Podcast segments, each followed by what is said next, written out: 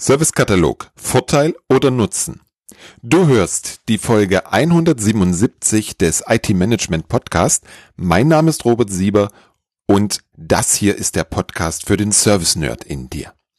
Hallo und herzlich willkommen. Vielen Dank für das Feedback zum Experiment der letzten Folge. Es sieht wohl so aus, als ob Olaf und ich das wiederholen werden. Ich bin mir bewusst, dass die Diskussion für einen Teil der Hörerinnen nicht relevant ist. Die Hörerschaft dieses Podcasts ist aufgrund des Themas Service Management ziemlich divers. Ein Teil der Hörer arbeitet in internen IT-Abteilungen. Ein zweiter Teil ist als Berater in Sachen Prozess oder Tool unterwegs und der dritte Teil arbeitet bei einem Systemhaus oder Managed Service Provider. Wahrscheinlich gibt es noch eine vierte oder eine fünfte Gruppe, die ich gerade vergessen habe. Entschuldigt bitte. Ich gehe davon aus, dass mit den ersten drei Gruppen 90 Prozent der Hörenden sicher damit klassifiziert sind.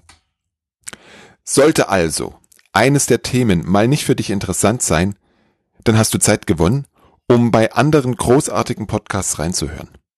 Ich sehe das ja bei mir. Die Liste der ungehörten Folgen in meinem Podcast-Player wächst leider ständig. An der Stelle möchte ich mich bei Rob Grave, Schokomonster und Redco84 bedanken. Das sind die Apple-User, die in den letzten Monaten dem Podcast eine Rezension auf iTunes hinterlassen haben.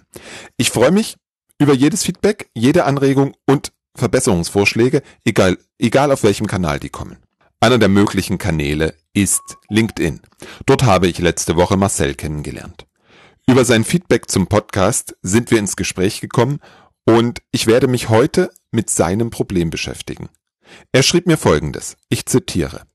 Ich versuche schon lange, einen Servicekatalog aufzubauen und einen ersten Versuch nutzen wir auch schon.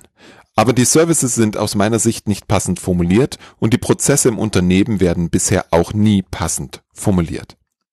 Da hänge ich als ITler meist alleine da, weil die anderen Fachabteilungen und die Geschäftsleitung den Bedarf nicht sehen. Und als Brandlöscher IT sind wir ja auch gut. Eine Situation, die wahrscheinlich vielen Hörerinnen und Hörern und vielleicht auch dir persönlich bekannt ist. Die größten Feinde von Verbesserung sind in meinen Augen Sätze wie funktioniert doch, was willst du?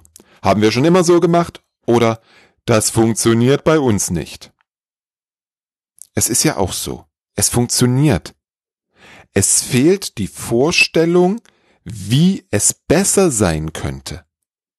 Du kennst wahrscheinlich den Spruch, der Henry Ford zugeschrieben wird. Wenn ich die Menschen gefragt hätte, was sie wollen, hätten sie gesagt schnellere Pferde. Da ist natürlich was dran.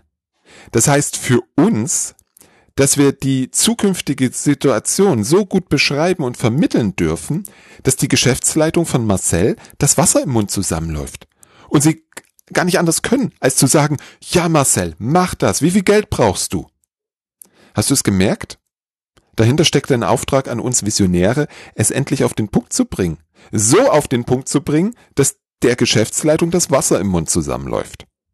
Und jetzt? Holt der Sieber wieder diese Wertbeitragsdiskussion hervor? Könnte ich machen. Allerdings möchte ich noch etwas davor ansetzen.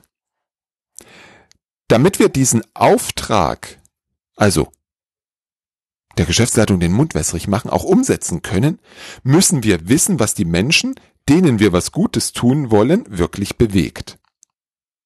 Also, welchen Nutzen hat die Geschäftsleitung davon, dass die IT Service Management betreibt und einen IT-Service-Katalog hat? Das ist genau der schwierige Punkt. Wir sind ganz schnell dabei, die Vorteile eines Service Managements bzw. eines Service-Katalogs aufzuzählen. Und dann denken wir, dass es das schon war, dass das schon der Nutzen ist. Es gibt einen Unterschied zwischen Vorteilen und Nutzen. Zusätzlich gibt es noch Merkmale bzw. Funktionen eines Service oder eines Produktes.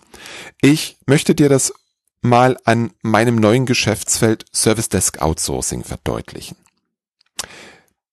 Ein Merkmal dieses Service ist, dass alle Anrufe an der Service Hotline direkt zu uns als Serviceanbieter weitergeleitet werden. Der Vorteil, der daraus für den Kunden resultiert, ist, dass die Mitarbeiter im Systemhaus nicht mehr bei der konzentrierten Arbeit gestört werden. Die meisten wären jetzt mit ihrer Argumentation fertig. Aber wenn ich mir den Kunden, also den Geschäftsführer eines Managed Service Providers oder Systemhauses anschaue, dann ist das für den kein Nutzen. Ich darf es für ihn noch übersetzen, ich darf es für ihn greifbar machen, ich darf es bildlich machen. Der Nutzen ist also, dass dadurch Projekte schneller abgeschlossen werden. Ein weiterer Nutzen ist, dass dadurch mehr Stunden abgerechnet werden können. Der dritte Nutzen ist, dass die Mitarbeiter zufriedener sind. Das sind die Punkte, die für den Geschäftsführer des Kunden wirklich relevant sind.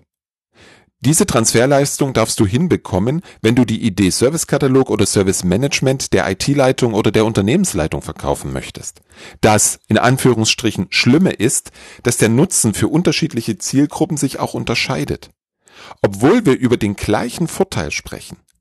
Gerade wenn du sowohl auf IT-Leitungs- als auch auf Unternehmensleitungsebene kämpfst, ist das wichtig für dich zu beachten. Lass uns mal gucken, was sind die Vorteile eines Servicekatalogs? Ich zähle mal ein paar auf. Also, der Servicekatalog bildet die Basis für das Zusammenspiel von IT und Business. Der Servicekatalog macht transparent und verständlich, welche Leistungen die IT-Abteilung erbringt. Das Denken in Services verändert die Kommunikation zwischen IT und Business-Kollegen. Das Denken in Services fokussiert auf das Ergebnis, was der Kunde erwartet und stellt diesen, also den Kunden, in den Mittelpunkt des Handelns der IT-Abteilung.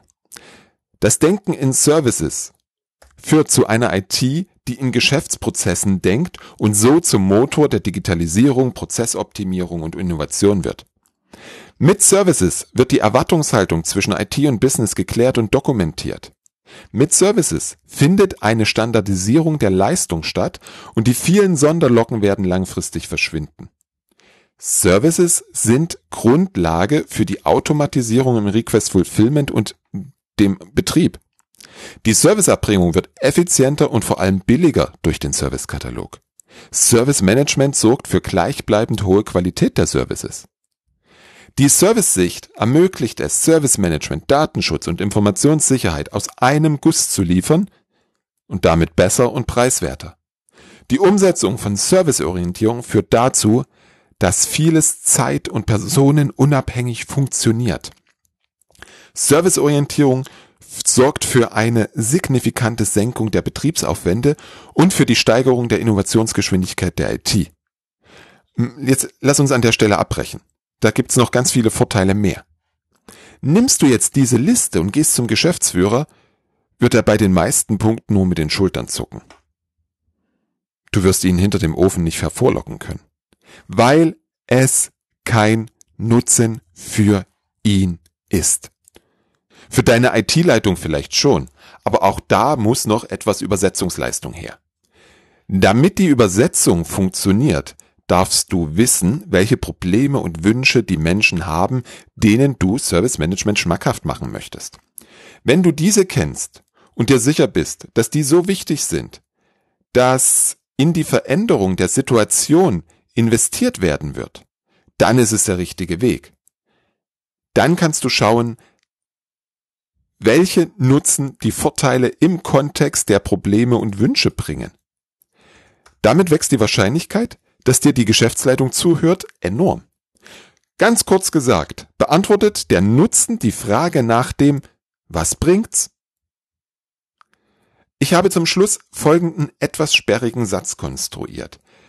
Wenn du mit deiner Argumentation, mit dem Bild der zukünftig wesentlich besseren IT so viel Zugwirkung erzeugen kannst, dass damit die Haftwirkung der Verharrung locker überwunden wird, dann hast du gewonnen. Hier gilt übrigens das Kolombsche Reibungsgesetz. Jetzt hast du ganz viel über Vorteil und Nutzen gelernt und du hast was zum Googlen und Nachlesen. Bis zum nächsten Mal.